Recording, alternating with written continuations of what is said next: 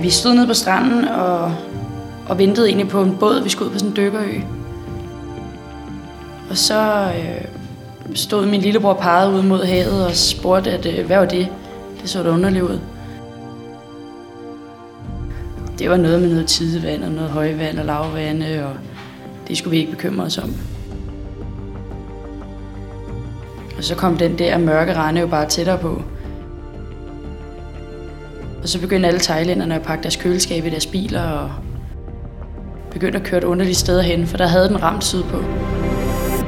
I 2004 var Christina på juleferie med sin familie i Thailand, da havet begyndte at opføre sig unormalt. Og så forsvandt alt vandet, og alle skibene og alle, selv de store færger og sådan noget, gik på grund.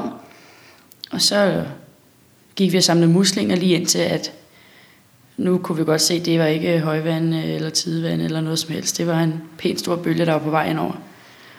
Og så blev man jo væk fra alle, og nogen var i vandet, og nogen var ovenpå, og folk løb bare heldigvis op ad bakke, kan man sige. Så vi løb bare alt, hvad vi kunne op ad bakke. Og nogen kunne selvfølgelig ikke løbe særlig hurtigt, og blev taget med bølgerne, og andre kunne løbe hurtigt, og så rammer første bølge, og der står vi op på noget tagværk et eller andet sted. Så rammer anden bølge endnu hårdere, og så løber vi op endnu længere op i landet.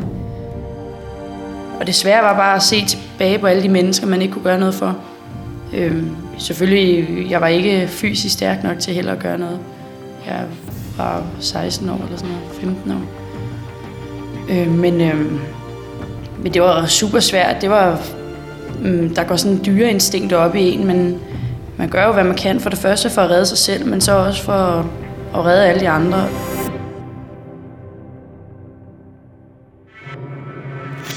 Det gik mig så meget på, at jeg ikke kunne tage de andre med i løbet, eller hvad man skulle sige, eller hive dem med op på taget, eller efterfølgende, da bygninger og sådan noget var ødelagt, og der lå savnet under, at man ikke kunne være med til at gøre en forskel, og være med til at hjælpe dem. Og jeg tænkte også, hvis jeg havde mistet min mor eller min lillebror, og havde jeg så kunne gøre noget for at hjælpe dem, ikke? Eller var de faldet, eller slået sig, eller... Så løb vi jo længere op i landet, og så blev vi evakueret af det thailandske militær, der kom og kørte rundt.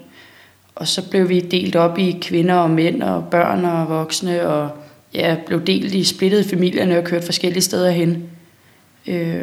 Og så kørte de os til Trang og indlogerede os på et 32-etagers hotel, selvom der stadig var jordskælv.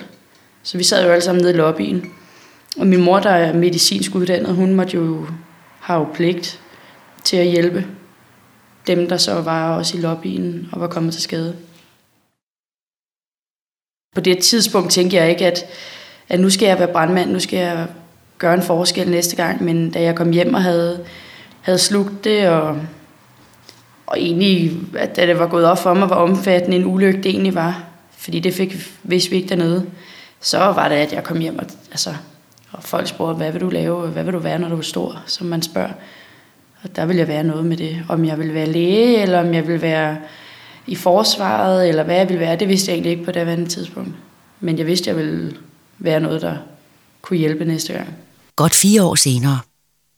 Christina er ikke længere teenager, og bor nu sammen med sin kæreste, der er ved militæret. Og hun har stadig lyst til at være med til at gøre en forskel. For et år siden, der sidder jeg sådan derhjemme i sofaen, og min kæreste kommer hjem fra militæret. Og jeg er super irriteret over, at han altid er træt og altid øm og falder i søvn kl. 8. Og jeg synes, det er super irriterende, for det kan jeg slet ikke sætte mig ind i. Og så joker han og min lillebror med, at jamen, jeg ville ikke kunne klare en eneste dag i militæret. Mig med de lange negle og mit pæne tøj og håret skulle sættes op, og det ville jeg ikke kunne holde til. Og så tog fanden med mig, og så tog jeg til session i forsvaret. Og på forsvarets dag, og blev så meldt erklæret egnet, og det hele så meget fint ud, og så blev spurgt de mig, hvor vil du så hen? Og der havde man jo set videoer om de 3 forskellige sådan afdelinger af forsvaret, og jeg vil gerne i Beredskabsstyrelsen. Der var 1,5 års venteliste, Og så passer det bare super dårligt ind i mine planer med 1,5 år. Jeg skulle også læse videre, og jeg ville også gerne noget lederuddannelse. Og så sagde jeg, at om de ikke kunne skrive mig på sådan ventelisten til det her hold, kommende hold. Og så mandag den 3. august, det her det var 7. juli eller sådan noget. Mandag den 3. august, så ringer min telefon, og så siger de, hej, vil du gerne til Bornholm? Og så siger jeg, hvem er det? Det er Beredskabsstyrelsen Bornholm. Nå, jamen det vil jeg da gerne. Okay, men bussen går 17.20. Så det var bare huha i vilde dyr afsted til Bornholm. Og det var ligesom starten på 6 måneders uddannelse i den retning. Blev uddannet brandmand, og man blev uddannet i redning og førstehjælp og kemisk uheld. Så det var ligesom starten. Jamen, så er det jo så lige pludselig mig, der faldt i søvn på sofaen derhjemme. En karriere inden for brandvæsenet behøver ikke at starte ved militæret. Du får mere at vide om, hvordan du kan blive brandmand på blibrandmandnu.dk.